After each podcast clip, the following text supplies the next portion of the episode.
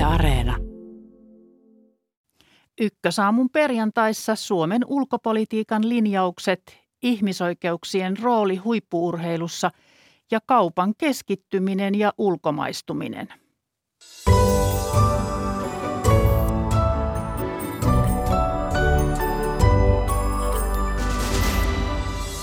Ulkoasiainvaliokunnan tuleva puheenjohtaja perussuomalaisten Jussi Halla-aho on vieraana ensin. Miksi olympialiike luisuu periaatteistaan? Onko kisojen järjestäminen Kiinassa huippuurheilun etu? Sitä pohdimme puoli yhdeksän maissa. S ja K pitävät ruokakaupassa pintansa, mutta miksi erikoiskauppa on siirtymässä ulkomaisiin käsiin? Tästä ja myös siitä, miten asiakas nykypäivänä hurmataan ennen yhdeksää. Ja lähetyksen lopulla kuullaan myös, minkälaista keskusteluapua pienet lapset tarvitsevat. Toimittajana Marja Alakokko, tervetuloa seuraan.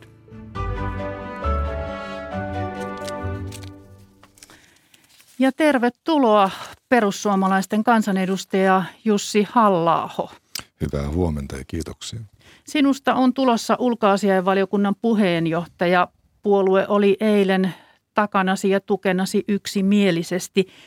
Mika Niikon Twitter-viestin herättämä kohu ulkomaita myöten kertoo ulkoasiainvaliokunnan painoarvosta.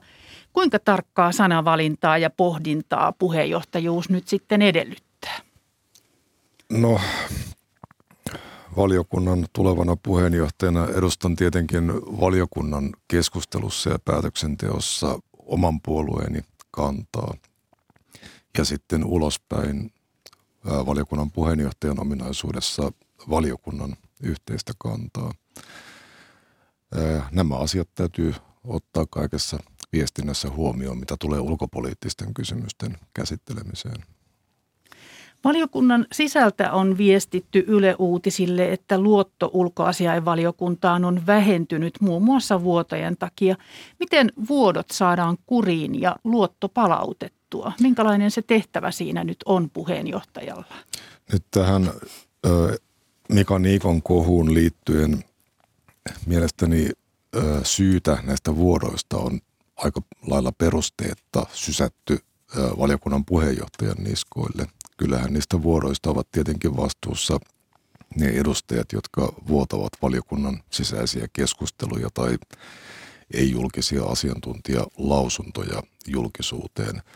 Tämä ei ole ainoastaan ulkoasiavaliokuntaa koskettava ongelma, vaan varsinkin tällä vaalikaudella on ollut havaittavissa, että sellainen toimintatapa lisääntyy.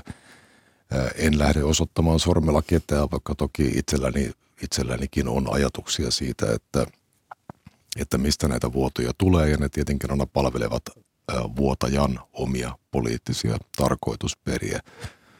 Mielestäni tämä heijastaa jonkinlaista yleistä, yleistä ö, valiokuntatyöskentelyyn liittyvän moraalin rappiota ja toivon, että jokainen edustaja katsoisi itseään peiliin, koska sieltä se ratkaisu ainoastaan löytyy aiotko tehdä tälle asialle jotakin? Tai voiko tälle tehdä jotakin? No jos tämä jo luottamusta syö.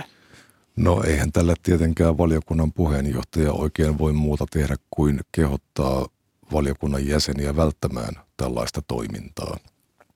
Mutta kansanedustajien ja eduskunnan kuppilassa päivystävien toimittajien suhteet ovat välillä aika tiiviit ja siellä kenties käydään sellaisiakin keskusteluja, joiden käyminen ei ole yhteisen isänmaamme etu.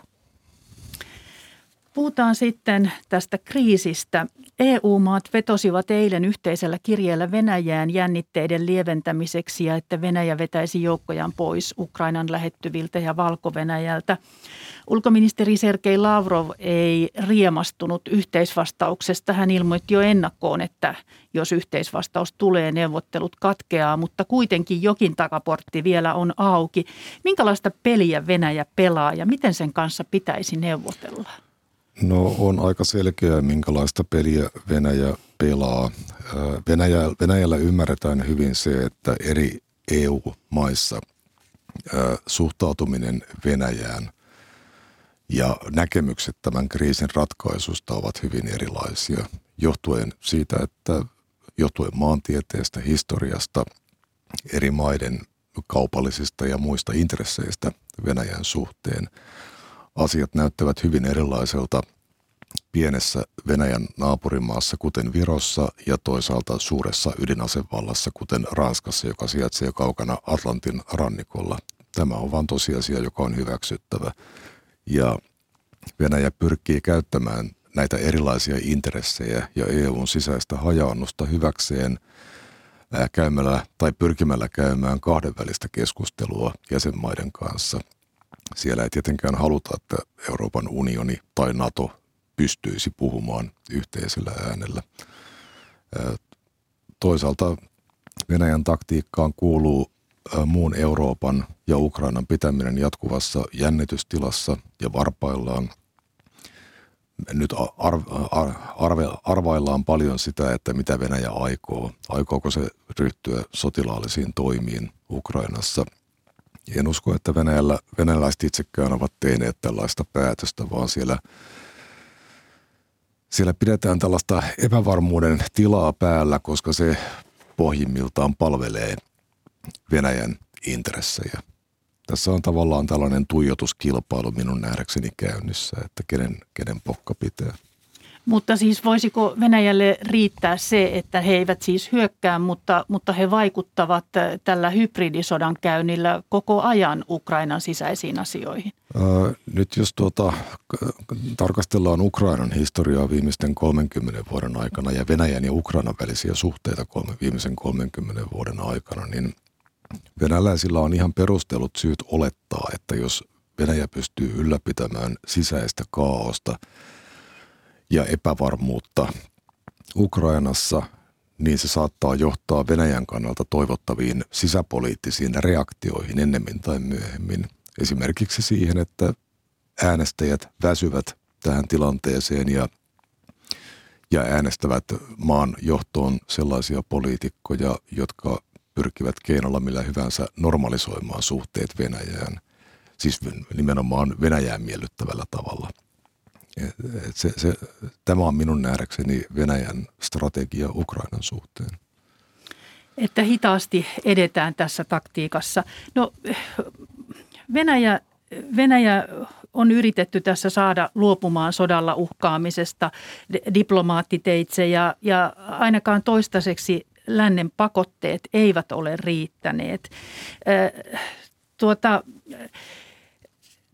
Oppositiojohtaja Lyupov Sopol, siis Venäjän oppositiojohtaja Lyupov Sopol, Sopol sanoi maanantaina Huustaspaladetin haastattelussa, että Putin tarvitsee Eurooppaa enemmän kuin Eurooppa Putinia ja Sopolin mukaan Putin eliitin omaisuus on Euroopassa ja Sopol ihmettelee, miksi Eurooppa ei ota sitä käyttöön.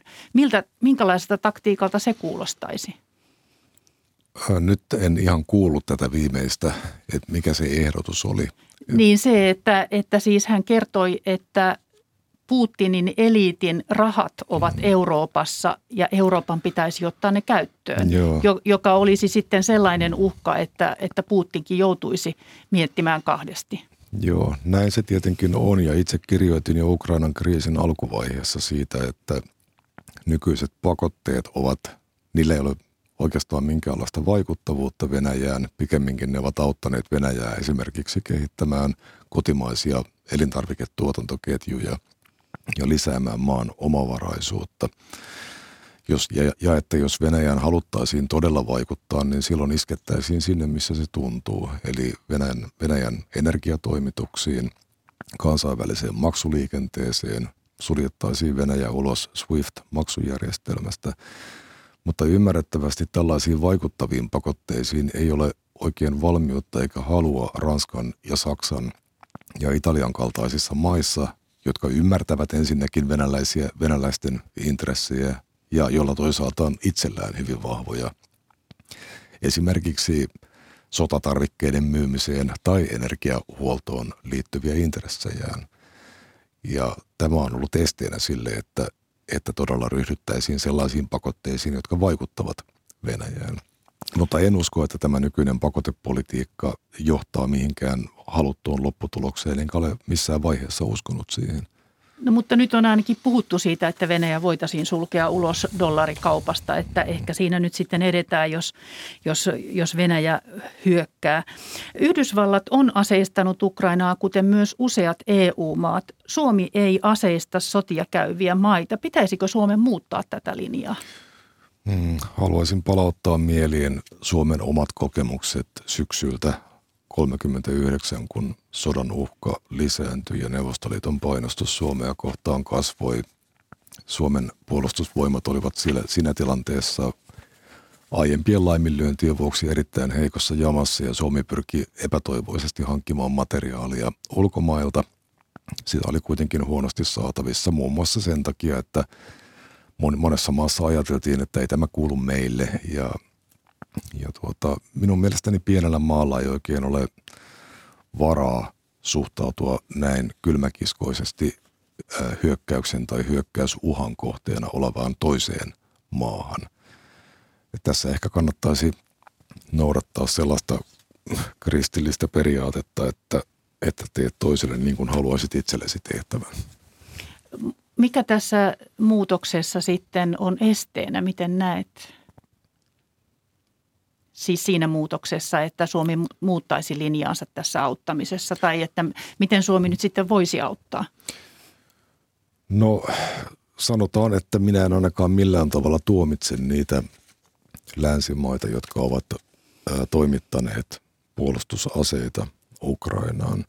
Oma näke- näkemykseni tämän kriisin luonteesta on se, että, että ainoa asia, joka pidättelee – Venäjää ryhtymästä sotilaallisiin toimenpiteisiin on se hinta, jonka Venäjä joutuisi, joutuisi sellaisesta hyökkäyksestä maksamaan. Ja sitä hintaahan ei oikeastaan voida, voida tehokkaasti nostaa millään muulla kuin parantamalla Ukrainan kykyä puolustaa itseään, kun realiteetti kuitenkin on se, että ei kukaan lähde ukrainalaisten puolesta sotimaan sinne.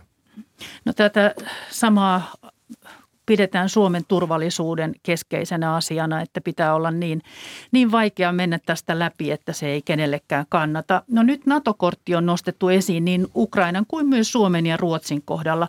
Minkälaista keskustelua Naton hyödyistä ja haitoista pitäisi meillä käydä, kun parlamentaarista keskustelua turvallisuusasioista tässä kuussa aiotaan mm. käydä?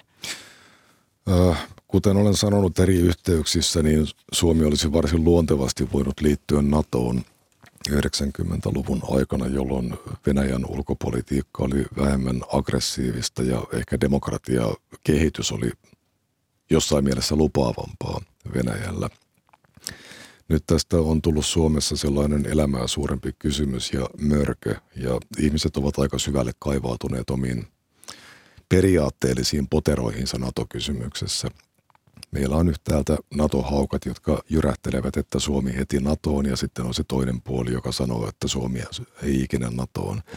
No mutta tarvitseeko Suomi NATOon täl, täl, täl, Niin, tällainen keskustelu ei, ei millään tavalla edistä tämän kysymyksen ratkaisua. Meidän pitäisi analyyttisemmin mielestäni pohtia sitä, että minkälaisia ongelmia NATO-jäsenyyden hakemiseen ja NATOon pyrkimiseen tässä tilanteessa liittyisi, mutta me emme oikein ole päässeet keskustelussa vielä, vielä siihen asti. Mä muotoilisin vastaukseni näin, että minun mielestäni Suomen olisi hyvä kuulua NATOon, mutta se liittyminen olisi pitänyt tehdä 20 vuotta sitten.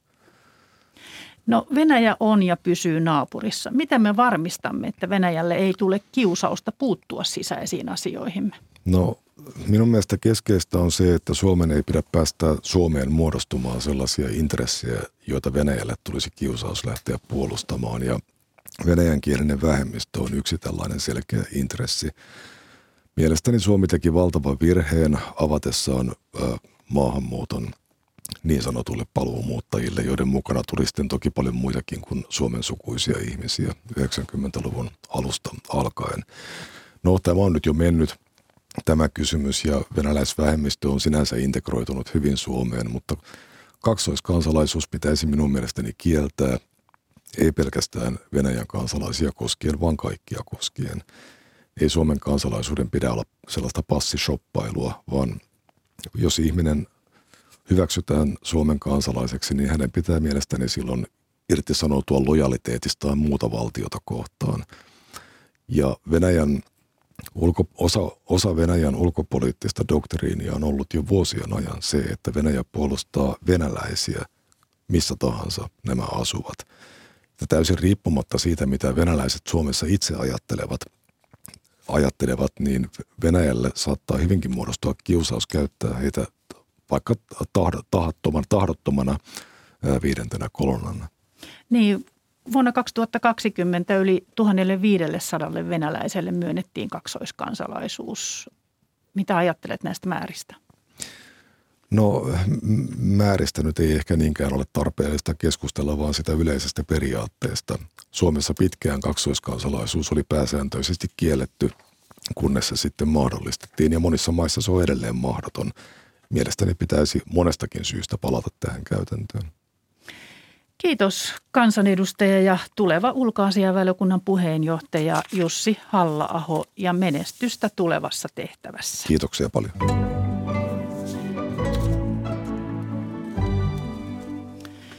Pekingin talviolympialaisista on välittynyt hyvin ristiriitaista kuvaa. Toisaalta menestyksen riemua niin kuin Suomeen eilen kahden mitalin myötä, mutta myös urheilijoiden mielivaltaisia koronaeristyksiä ja toisaalta toimittajien työn häirintää ja rajaamista. Kiinan ihmisoikeustilanne oli tiedossa kisat myönnettäessä miksi pelisäännöistä ei sovittu ja miten nämä kisat tulevat vaikuttamaan jatkossa kisojen myöntämisen kriteereihin. Tästä keskustelemassa puhelimitse Suomen Urheiluliiton puheenjohtaja Sami Itani. Hyvää huomenta. Oikein hyvää huomenta. Ja täällä studiossa ulkomaan toimittaja, entinen Ylen Aasian kirjeenvaihtaja Jenni Matikainen. Tervehdys sinullekin. Huomenta. Sami Itani, Miten suhtaudut Kiinaan kisaisäntänä? Odotitko näin ristiriitaisia viestejä? No siis, miten urheilijoita on siellä kohdeltu ja mekin ollaan se Suomessa nähty tai toimittajia kohdeltu, niin ää, sehän ei tietenkään tullut yllätyksenä. Mä en usko, että oikein kenellekään, joka on perehtynyt Kiinan tilanteeseen, se on voinut tulla yllätyksenä. Totta kai tämä on todella surullista ennen kaikkea urheilijoiden näkökulmasta, mutta yhtä lailla myös meiltä ikään kuin tavan katsojilta ja yleisöltä on riistetty semmoinen naivi sinisilmäinen ilo katsoa näitä kisoja, kun me tasan tarkkaan tiedämme, mikä Kiinassa on ihmisoikeustilanne, ja totta kai näihin kisoihin liittyy muitakin ongelmia kuin pelkästään ihmisoikeusongelmat. Jenny Matikainen, oliko tämä odotettavissa? Jos viittaat siihen, että tällainen ristiriitainen viesti ja se, mitä nyt tapahtuu, oli se odotettavissa ja ehkä itse olen yllättynyt siitä, kuinka yllättyneitä monet ovat siitä, että tämä tilanne on tällainen. Tai jos ajatellaan sitä, että miten, millaiset koronasäännöt on, miten urheilijoita on positiivisista testeistä laitettu tietynlaisiin olosuhteisiin, niin tämä on osa sitä, millainen valtio Kiina on. Me ollaan puhuttu siitä, että Kiinassa tehdään päätöksiä ja niin tavallaan asioita, rajoja on, sääntöjä on toteltava. Ja nyt se tulee jollain tavalla yhtäkkiä iholle meille suomalaisillekin urheilijoiden kautta. Ja ehkä jos jonkinlaisesti voisi sanoa, että se hyvä puoli tässä korona-asiassa on, että ainakin nyt tietyistä Kiinan valtion piirteistä puhutaan näiden kisojen yhteydessä. Sami Itani, onko olympiakomitea mennyt tässä Kiinan ehdoilla eikä ole sopinut pelisäännöistä, miten urheilijoita ja kisoja seuraavia toimittajia kohdellaan?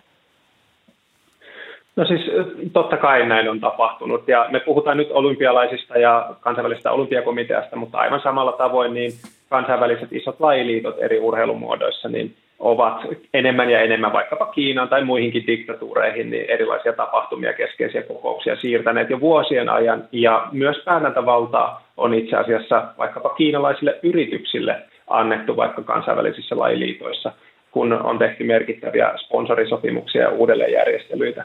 Että kyllä tässä tapauksessa niin Tällä hetkellä KOKllahan on hyvin rajalliset mahdollisuudet ainakin omasta mielestään niin vaikuttaa, ja me emme varmasti tiedä kaikkia, minkälaisia sidonnaisuuksia siellä on, koska ei ole KKnkaan toimintaa minkäänlaista ulkopuolista auditointia ja läpinäkyvyyttä. Tämä on todella, todella hankala tilanne ja toivon kovasti, että ei vastaavaan koskaan enää jouduttaisi, mutta ehkä hieman skeptinen olen. Jenny Matikainen, tuo kuulostaa vähän siltä, että, että Kiinan kanssa tällaisista asioista niin ei oikein voi sopia tai, tai voi yrittää sopia, mutta loppupeleissä mennään kuitenkin Kiinan ehdoilla. Kyllä, tai siis että tässäkin mitä tulee näihin sääntöihin, niin Kiinahan on kertonut, minkälaiset koronasäännöt sillä on vaikka näihin kisoihin liittyen ja niillä ohjeilla sitten mennään ja toki Kiinassa toimiessa on se hankaluus, että joskus säännöt voivat myös venyä, lait voivat venyä. Kiina voi soveltaa sitä, että mikä oli sallittua eilen, niin se ei ehkä ole sallittua tänään. Mutta ja sitten jos puhutaan vielä niin kuin isommista asioista, puhutaan siitä, että mitä, miten Kiina kohtelee kansalaisia, miten se kohtelee vähemmistöjään, esimerkiksi uikuurivähemmistöä, niin Kiinallahan on tämä mantra, että meidän sisäisiin asioihin ei kosketa, meitä ei saa painostaa, me päätämme omista asioistamme, muut päättäkööt omista asioistaan. Suomen leijonien parimetrisen Marko Anttilan karanteeniin järjestyi vain hyvin laihanlaisesti ruokaa ja sekin kylmää. Päävalmentaja Jukka Jalonen sanoi vapauden riiston loukkaavan Anttilan ihmisoikeuksia. Sami Itani, mitä mieltä sinä olet urheilijoiden kohtelusta ja tästä viesteestä, mitä sieltä tulee? No joo, siis äh, on totta, että urheilijoiden ihan ikään perusoikeuksia rajoitetaan Kiinassa. Toki niitä rajoitettaisiin olympialaisissa ihan missä tahansa, että urheilijoiden sananvapautta vaikkapa OK puolesta rajoitetaan, mutta Kiinassa tämä on vielä erityisen, äh, erityisen ikään kuin härskiä, kun urheilijoiden pitää myös sitoutua paikallisen lainsäädäntöön vaikkapa sitten sananvapauden rajoituksen puolesta. Äh, mä en usko, että vaikkapa Jukka Jalonen niin on missään määrin halunnut verrata äh, Marko Anttilan tilannetta vaikkapa uikuirien tilanteeseen. Se ei varmasti ole ollut tarkoitus missään kohtaa, että kyllähän se olisi aika groteskia, jos, jos kylmä pasta olisi, olisi jossain määrin verrattavissa vaikkapa, vaikkapa sitten äh, siihen, miten vähemmistöjä kohdellaan tai mikä tilanne on Hongkongissa tai näin poispäin. Että tämä on my- myöskin ymmärretty ehkä tahallaan väärin täällä päin, kun tätä on mietitty, että mitä hän oikein tarkoitti ja miten hän näin voi sanoa. Joo, kyllä mä, mä koen, että se on ymmärretty väärin. Ehkä myös vähän huolimaton lausunto, mutta, koen ymmärtäväni Jukka Jalosen pointin kyllä, että hän haluaa keskittyä vain siihen urheilun viitekehyksen siellä ja miten siellä ikään kuin urheilijoita kohdellaan, eikä ikään kuin tehdä minkälaista vertailua sitten paljon paljon isompien, vakavampien asioiden kesken. Jenny Matikainen, jos vertaat näitä suomalaisten ja muiden urheilijoiden kohtelua siihen, miten Kiina omia urheilijoitaan kohtelee, niin minkälainen ero siinä on? No tiedetään historiastakin, että urheilu on ollut Kiinalle aina jonkinlainen projekti ja tiedetään valmennusmetodeista, ne eivät aina ole kaikkein inhimillisempiä. Mutta ehkä kiinnostavinta näissä kisoissa on ollut se, että miten myös kiinalainen yleisö kohtelee omia urheilijoitaan, että onnistumisen paineet ovat todella suuret ja on nähty, että jos Kiina edustava urheilija ei onnistukaan odotusten mukaisesti, niin hän saa paljon niin sanotusti kuraa niskaansa, mutta jossain tuohon Marko Anttilan tilanteeseen ottaa vielä kantaa ja Jukka Jalosen sanoihin, niin mitä hän ikinä tarkoittikaan, niin ehkä tämä mun korvaan kertoo myös jotakin siitä, että että ymmärretäänkö Suomessa ihan täysin, kuinka kamala se tilanne esimerkiksi Xinjiangin maakunnassa on. Ja jos ymmärrettäisiin, niin käytettäisiinkö tuollaista sanaa, oli syynä sitten vahinko tai jonkunlainen huomion hakuisuus, mutta että kyllä tuossa ehkä olisi kannattanut sanansa hieman paremmin asettaa. Olympia A. jos, niin, ole hyvä. Jos sopii, niin voin tässä, tässä niin kuin vetää analogian. Mielestäni Suomessa aletaan paremmin ja paremmin tietämään, mitä Kiinassa todellisesti tapahtuu. Ja analogia 36 Berliinin olympialaisia on mielestäni ihan selkeä. Silloinkin maailma tiesi jo yllättävän paljon, mitä Saksassa tapahtuu, mihin suuntaan oltiin menossa, mutta siitä huolimatta ei käytännössä mitään tehty, siihen ei puututtu. Ja nyt vajaa sata vuotta myöhemmin me kaikki ollaan varmasti pohdittu osaltamme, että miksi silloin ei puututtu asiaan. Ja nyt me ikään kuin tehdään itse sama, ja uskon, että tulevaisuudessa meidän toimia voidaan arvioida samalla lailla kuin me tällä hetkellä arvioidaan vaikka 30-luvulla eläneiden toimia. Sami Itani, olympia-aatteeseen liitetään yleviä tasa-arvon ja rauhan tavoitteita. Se on tämmöinen kansojen kohtaamispaikka reilussa kisahengessä. Miten iso ristiriita tässä nyt on, kun kisat on Kiinassa? Rahako tässä pelkästään puhuu? No joo, ilman muuta tässä on merkittävä ristiriita ja se syö urheilun uskottavuutta, ei pelkästään huippuurheilulta, vaan ihan myös sieltä ruohonjuuritasolta lähtien, mikä on todella iso harmi urheilulle. Ja urheilussahan me käytännössä ollaan monopolin alla. Ja siihen monopoliin kuuluu kansainvälinen olympiakomitea ja kansainväliset lajiliitot, että niiden ulkopuolella ei montakaan urheilumuotoa pysty kertakaikkisesti harrastamaan, kilpailemaan. Ja se ulottuu sinne seura, seuratoimintaan asti. Että kyllähän tässä on iso ristiriita ja kyllä mä koen itse, että vaikka KKssa tehdään hyviä asioita ja, ja siellä on myös erittäin hyviä päätöksentekijöitä, kuten Sari ja mielestäni erinomainen integriteetti hänellä, mutta he eivät ole kenties siellä sitten oikeasti isoja päätöksiä tekemässä, niin koen, että, että vaikkapa olympiarenkaat, jotka KOK, KOK on saanut ikään kuin perintönä ja KK-järjestönä on menettänyt ikään kuin er, erkaantunut siitä, mitä se aikaisemmin oli, niin totaalisesti, niin olisi urheilun etu, jos vaikkapa YK tai UNESCO saisi, saisi nämä olympiarenkaat omistuksensa, mutta tätä ei tietysti juridisesti tule ää, tapahtumaan. Minkälainen viesti ja voitto se on Kiinalle, että se sai kisat, joilla on näin ylevät periaatteet? Voiko se tulkita, että se saa toimintatavoilleen hyväksynnän tätä kautta, Jenny Matikainen? Kiina varmasti tietää, mitä tietyt muut ulkomaat, esimerkiksi vaikka Yhdysvallat, on siitä mieltä, mutta viesti on ennen kaikkea kotiyleisölle. Kiinan johto pystyy näyttämään omille kansalaisilleen, kansalaisilleen, että se on tietyllä tapaa hyväksytty kansainvälisesti ja se pystyy järjestämään onnistuneet urheilukilpailut, Kiinan näkökulmasta varmasti onnistuneet urheilukilpailut näinkin vaikeana aikana. Suomessakin moni boikotoi kisoja ja jättää katsomatta, koska järjestäjä on ihmisoikeuksia polkeva Kiina ja myös siksi, että välttämättä parhaat eivät pääse kilpailemaan karanteenisääntöjen vuoksi. Menettääkö huippuurheilu merkitystään tätä kautta ja minkälainen tilanne tämä on urheilijoille, Sami Itani, ihan lyhyesti? No onhan tämä kohtuuton tilanne urheilijoille. Eihän Suomenkaan olympiajoukkueesta, jos anonyymi kysely lähetettäisiin, niin kukaan haluaisi Kiinassa kilpailla. Se on selvä asia, että urheilijat eivät ole tähän syypäitä, mutta he joutuvat kärsimään sitten meidän urheilujohtajien huonoista päätöksistä. Ähm, ylipäätänsä koen, että nykymuotoiset niin olympialaiset niin on alkanut valitettavasti hienosta kaunista aatteesta huolimatta tekemään enemmän hallaa kuin hyötyä urheiluliikkeelle. No mitä arvelet, joutuuko olympiakomitea miettimään jatkossa tarkemmin, miten ja missä kisoja järjestetään?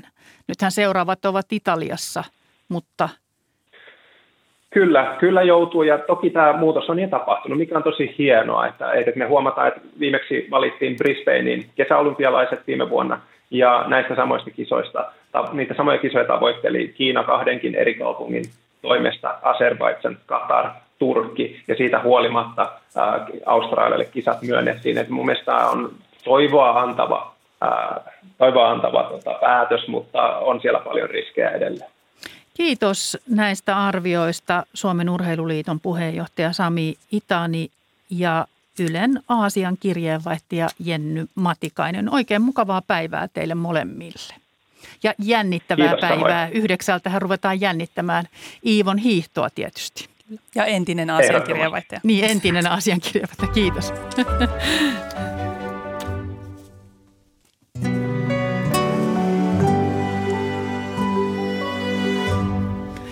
Ruoka- ja rautakauppa ovat kotimaisissa käsissä, mutta erikoiskauppa, erikoiskaupassa ruotsalaiset ja norjalaiset valtaavat markkinoita kaupan kilpailusta ja näkymistä seuraavaksi. seuraavaksi. Yksinäisyys vaivaa lapsia ja nuoria. Minkälaista apua Mannerheimin lastensuojeluliiton puhelinpalvelu antaa? Siitäkin vielä ennen yhdeksää.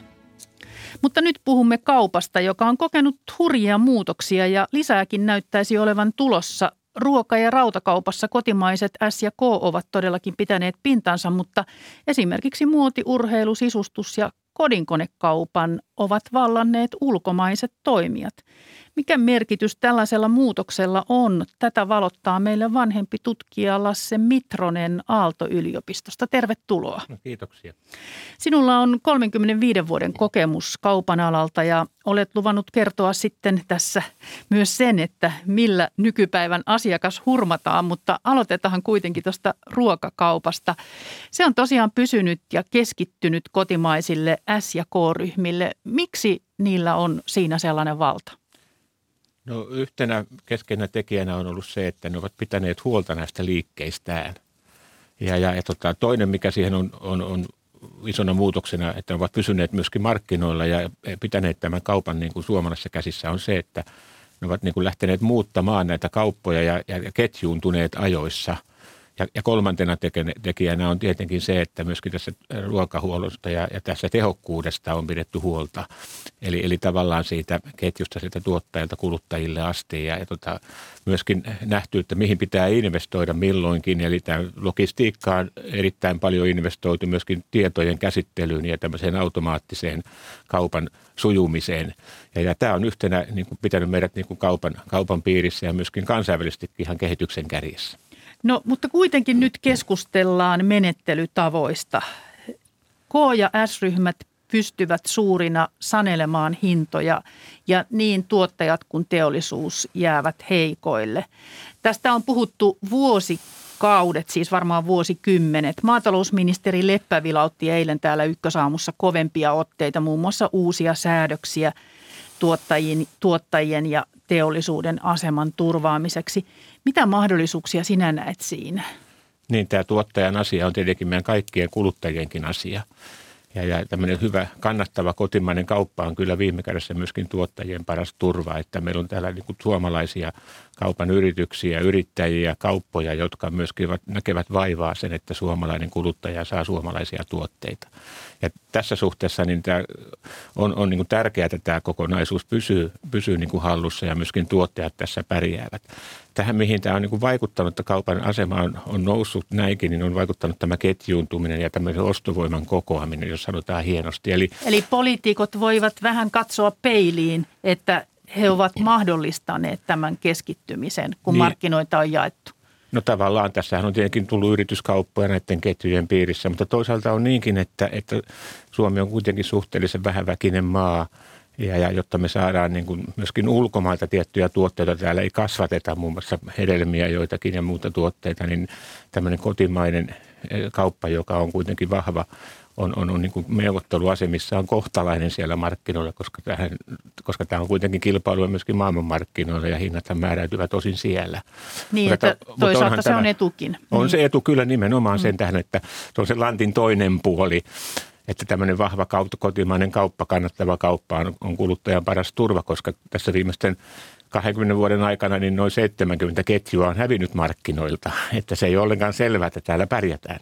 Aivan, mutta tämä voi sitten osua myös omaan nilkkaan, jos maine menee huonoksi, koska nyt jos puhutaan esimerkiksi suora myynti on kasvussa, onko mahdollista, että tuotteet voivat tuottajalta ja teollisuudelta siirtyä nykyistä enemmän ja useammin suoraan kuluttajalle niin kaupan ohi?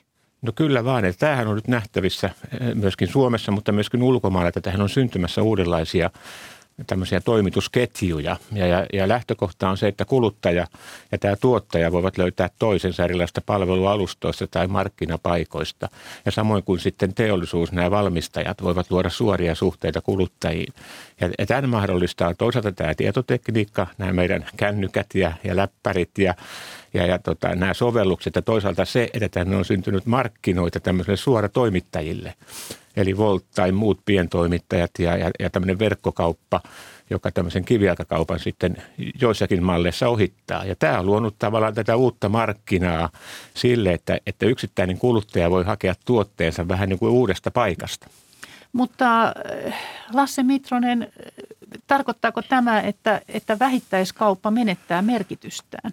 No siinä suhteessa kyllä, että, että tänne syntyy näille tavaran toimittajille ja valmistajille, miksei tuottajillekin suoria kontakteja – näihin kuluttajiin. Ja tässä suhteessa niin tämä kilpailu on kyllä on taas tervetullut, että, että toisaalta nämä suoratoimitukset ja nämä uudet mallit hakee paikkaansa, hakee sitä tehokkuuttaan. Toisaalta vähittäiskauppa, perinteinen kauppa hakee myöskin uusia toimintatapoja. Ja kaikki tämä on tavallaan niin myöskin, myöskin kuluttajien, mutta myöskin tuottajien etu. Eli tästä löytyy tämän kilpailun kautta se parhaat mallit ja voittajat vähän niin kuin olympialaisissa, että paras voittakoon. Eli tässä S ja K on ehkä niiden vähän nyt syytä kuunnella, että mihin tässä ollaan menossa, että miettii sitten, sitten tätä tuottajankin tilannetta tässä ja myös teollisuuden. Kyllä vaan, koska kyllähän se on näin, että se menestys on kuitenkin yhteistyön tulos. Ja, ja, ja eihän kauppa itse valmista tuotteita. Niillä on omia merkkituotteita, mutta ne eivät valmista niitä itse. Eivätkä saa myöskään, eikä niillä omia raaka-ainepaitoksia tai, tai, tai viljelylaitoksia, viljelypalstoja. Ja sen tähden tämä on yhteistyön tulosta. Ja, ja väistämättä siinä täytyy löytää myöskin nämä, että kaikki elävät – Aivan.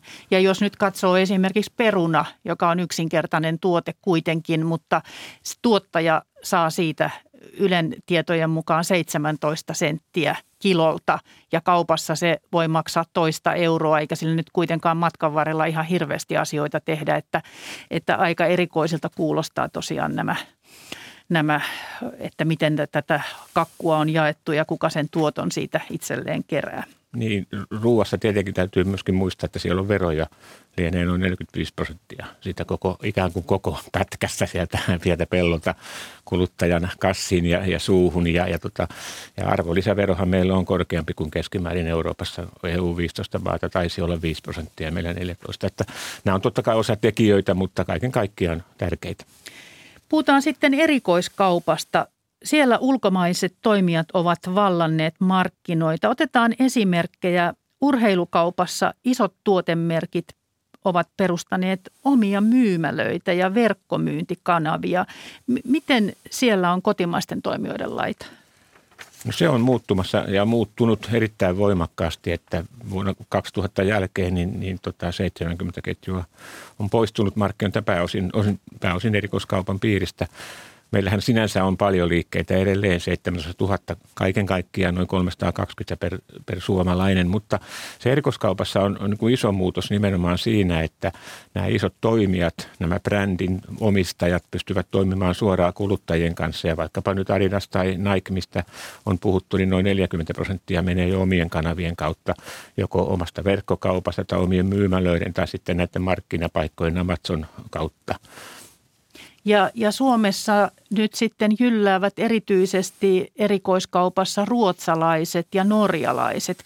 Kerro vähän esimerkkejä, että mi, mitä aloja ne ovat vallanneet no. täällä erikoiskaupassa. No esimerkiksi vaatetuskaupassa, pukeutumiskaupassa on, on, on, tietenkin Hennessä Maurits ollut vahvana. No Lindex, joka on tietenkin suomalaisessa omistuksessa, mutta ruotsalaisperäinen. Jos mennään urheilukauppaan, niin toki Intersport edelleen on vahva yrittäjäpohjainen Suomessa, mutta siellä vahva asema on nopeasti tullut myöskin XXL Stadium kasvattanut. Jos mennään kodin tekniikkakauppaan, niin siellä on sitten norjalaiset, norjalaiset Gigantti ja, ja Power ottaneet sitten markkinaosuutta hyvinkin, hyvinkin nopeasti. Eli, eli, eli tuota nähtävissä on, että ne ovat jollakin tavalla pystyneet yhdistämään sitten siihen semmoisen hyvän asiakkaan, asiakkaan hurmaamisen, että tuotteet ja sitten kilpailukykyiset hinnat. Aivan. Mitä se merkitsee, että ruoka- ja rautakauppa on saatu pidettyä kotimaisina, mutta että erikoiskauppa on siirtynyt ulkomaisille toimijoille. Mitä se tarkoittaa suomalaiselle teollisuudelle ja työllisyydelle, Lasse Mitronen? No toki kotimainen e, kodin koneteollisuus on aikaa sitten jo poistunut, mutta merkit ovat jääneet. Aika moni vielä muistaa Upon tai Ruusenleevin ja, ja, ja jossakin, jossakin muissa tuotteissa vielä löydetään joku heteka aikanaan sängystä hyvinkin kauan sitten. Mutta, mutta merkitsee toki sitä, että ne tuodaan jostain muualta – ja yleensä näitä, näissä kodin tekniikkakaupoissa niin keskusvarastot on tyypillisesti vaikkapa Ruotsissa. Ja, ja sitten vaan kysynnän mukaan tuodaan tänne. Eli, eli meille jää sitten se logistiikan hoito toki tärkeä asia, että myöskin sitten se kaupanpito, jossa on sitten työpaikkoja toki ihmisille. Että, että tota, mutta siinä suhteessa niin, niin tämä valmistus on, on siirtynyt muualle ja hyvin paljon myöskin kaukoitään, että se suuret volyymit ratkaisevat. Että teollisuuden työpaikkoja on, on menetetty ja sitten samalla osaamista? No kyllä vaan, jos sitten äh, pitäisi huoltovarmuudesta puhutaan, tästä varakaupassa on hoidettu hyvinkin koko maan kattavat verkostot, mutta tavallaan huoltovarmuus joidenkin tuotteiden osalta näiden kodin tekniikan tuotteiden osalta esimerkiksi, niin eihän sitä ole. Ja nythän Euroopassa on puhuttu näistä piiri, piirituotannoista ja muista, että pitäisikö palauttaa. Että siinä suhteessa ollaan kyllä muiden armoilla. Ovatko suomalaiset tuotteet päässeet ulkomaisten toimijoiden kautta laajemmille markkinoille? Onko sitten sellaista tapahtunut? Onko mitään esimerkkejä siitä, että, että olisi jotain mahdollisuutta päästä sitten näiden ulkomaisten toimittajien äh, niin kuin, tavaravalikoimaan? No joissakin, joissakin tuotteita tämä esimerkkiä on yhtenä, on muun muassa K-ryhmähän on käynnistänyt kauppaa siellä, siellä Kiinassa – Alipapan kautta ja, ja tota, sinne on mennyt suomalaisia merkkituotteita ja valmistajan tuotteita, pirkkaa ja muuta. Että, että siinä suhteessa on kyllä esimerkkiä jonkun verran ja samoin kuin näihin sitten näihin eurooppalaisiin kauppoihin näitä ruokatarvikkeita. Eli, eli joitakin esimerkkejä on ja to, toki sitten on K-rauta esimerkkinä, joka toimii sitten myöskin Euroopassa ja pohjo- lähinnä Pohjoismaissa kaup- rautakaupan puolella, niin, niin tuota, siellä on esimerkkejä, että sinne on voitu viedä. Lasse Mitronen, mennään nyt tänne hurmauspuolelle. Minkälaisia kotimaisia menestyjiä meillä on? No meillä on hyvinkin paljon menestyneitä, että kotimainen kauppa on ollut hyvinkin menestynyttä ja, ja meillä on hyviä esimerkkejä. Yhtenä esimerkkinä voidaan ottaa vaikkapa tämmöisen niin kuin kulttuuriosaamisen kautta, niin maailman paras City Market ruokakauppa, kauppias, diplomikauppias Markku Hautala Järvenpään kauppa. Eli, eli parisen vuotta sitten arvioitiin maailman parhaaksi ja siinä se kulttuuri, nimenomaan se tapa toimia, kun, kun pidetään huolta asiakkaista, ne tulevat takaisin ja kun pidetään huolta henkilökunnasta ja kumppaneista, niin ne pysyvät siinä ja tämä voidaan niin kuin saada hurmaava kauppakonsepti pystyyn yhdessä. Eli se tarkoittaa sitä, että asiakas on saatava viihtymään siellä kaupassa, tuntemaan olonsa kotoisaksi. Kyllä vaan, että se olisi niin kuin maailman paras hetki sille asiakkaalle, kun hän kaupan ovessa tulee sisään, tai myöskin miksei verkkokaupassa. Ja, ja, ja tavallaan hurmataan näillä kaikilla aisteilla myöskin, että se on niin kuin mielihyvää, että tuotte ei pelkästään ratkaise, vaan nimenomaan se, että se asiakas kokee tulleensa ja, ja miellyttävään paikkaan, jossa, jossa tota, häntä kohdellaan niin kuin maailman tärkeimpänä ihmisenä juuri sillä hetkellä. Että on kuningas tai kuningatar ja, ja sitten toiveet toteutetaan. Kyllä vaan. Ja, ja tota, se, se tapahtuu myöskin niin, että ihminen tuntee sen. Ei pelkästään tavallaan tule sen jonkun hinnan perässä, vaan kokee, että nyt, nyt on sellainen arjen huippuhetki. Ja kauppiaan on ehkä jo ennakoitava, että mitä se asiakas tulee haluamaan ennen kuin asiakas itse edes tietää sitä. Kyllä vaan, joku susi, mitä on Markku Hautala tuonut tänne tai appelsiinipudistanut. Ja, ja se voi olla myöskin pieniä yllätyksiä, jotain sellaista, mitä asiakas on tullut miettineeksikään tälle päivälle. Hmm. Ja sitten pitää olla myös vastuullinen yhteiskunnallinen toimija. Ja siinä ilmeisesti tulee sitten ehkä, ehkä nämä lähituottajatkin huomioiduksi, että tuotteita tulee myös läheltä, koska ainakin joissakin kaupoissa sellainenkin meriitti on huomattu, että, että siellä markkinoidaan ihan, että tämä tulee nyt läheltä. Kyllä vaan, ja se on äärimmäisen tärkeää, koska tämä on kuitenkin kauppa on paikallista toimintaa ja siinä pidetään huolta myöskin toki ihmisistä, asiakkaista, mutta myöskin niistä lähellä olevista kumppaneista ja, ja tuottajista. Voivatko suomalaiset pärjätä ulkomailla?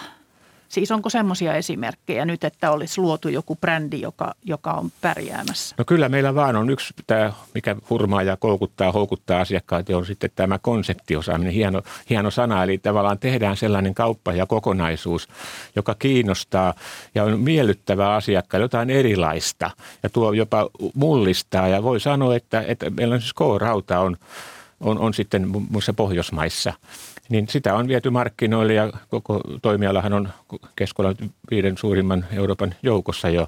Eli kyllä meillä sitäkin osaamista on, eli, eli, eli se kokonaisuus, tuotteet, palvelu, esillepano on erinomaista. Ja esimerkiksi Joensuusta ponnistava Motonet on myös esimerkki siitä, että, että sekin aikoo ilmeisesti ainakin Ruotsin markkinoille. Mutta sitten meidän kruunun jalokivemme Stockman, joka täyttää nyt 160 vuotta, niin se on kutistunut. Mitä siitä on jäljellä? No siitä on jäljellä erinomainen brändi. Ja se on jotain, jotain enemmän kuin pelkkä brändi, se on jotain ikonista suomalaisuudelle myöskin.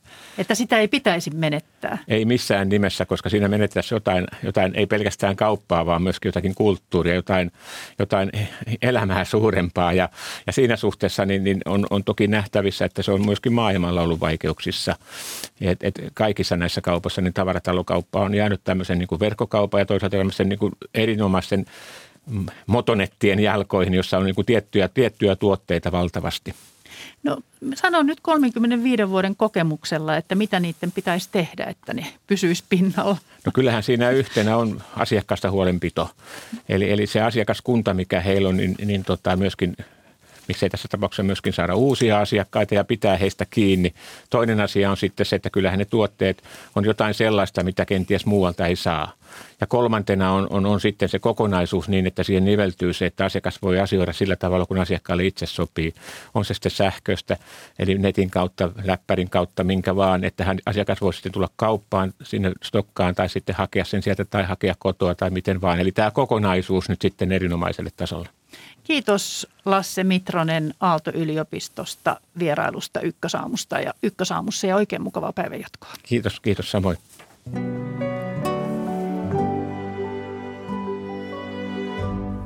Ja vielä hetkeksi lasten ja nuorten arkeen. Pieni koululainen soittaa auttavaan puhelimeen tyypillisesti koulumatkalta tai yksin kotoa.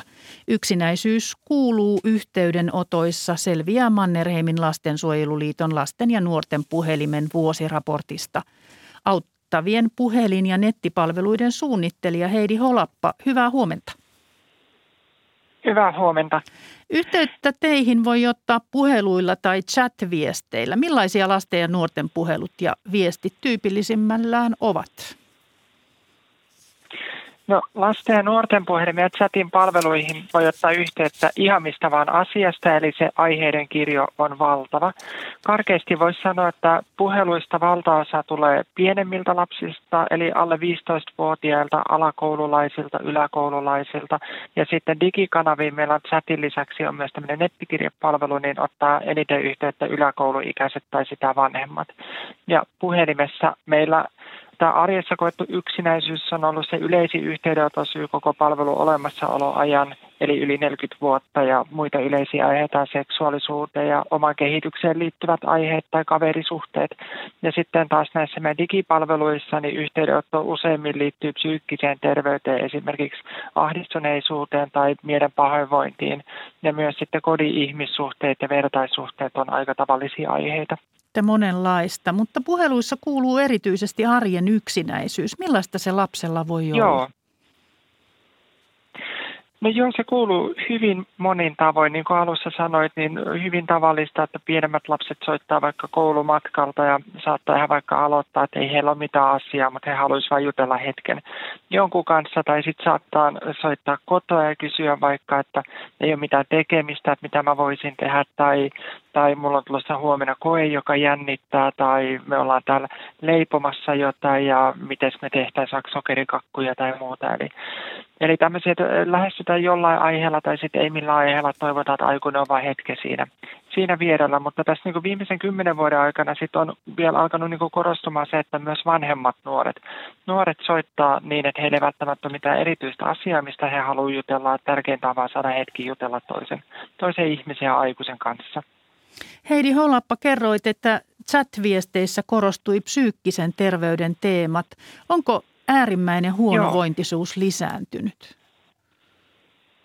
Joo, no tällaista yleistystä ei voi meidän yhteydenottojen pohjalta tehdä, mutta meidän yhteydenotot antaa kyllä viitteitä siitä, että ne nuoret, jotka tarvitsevat apua, niin usein kokevat, että eivät ole sitä saaneet.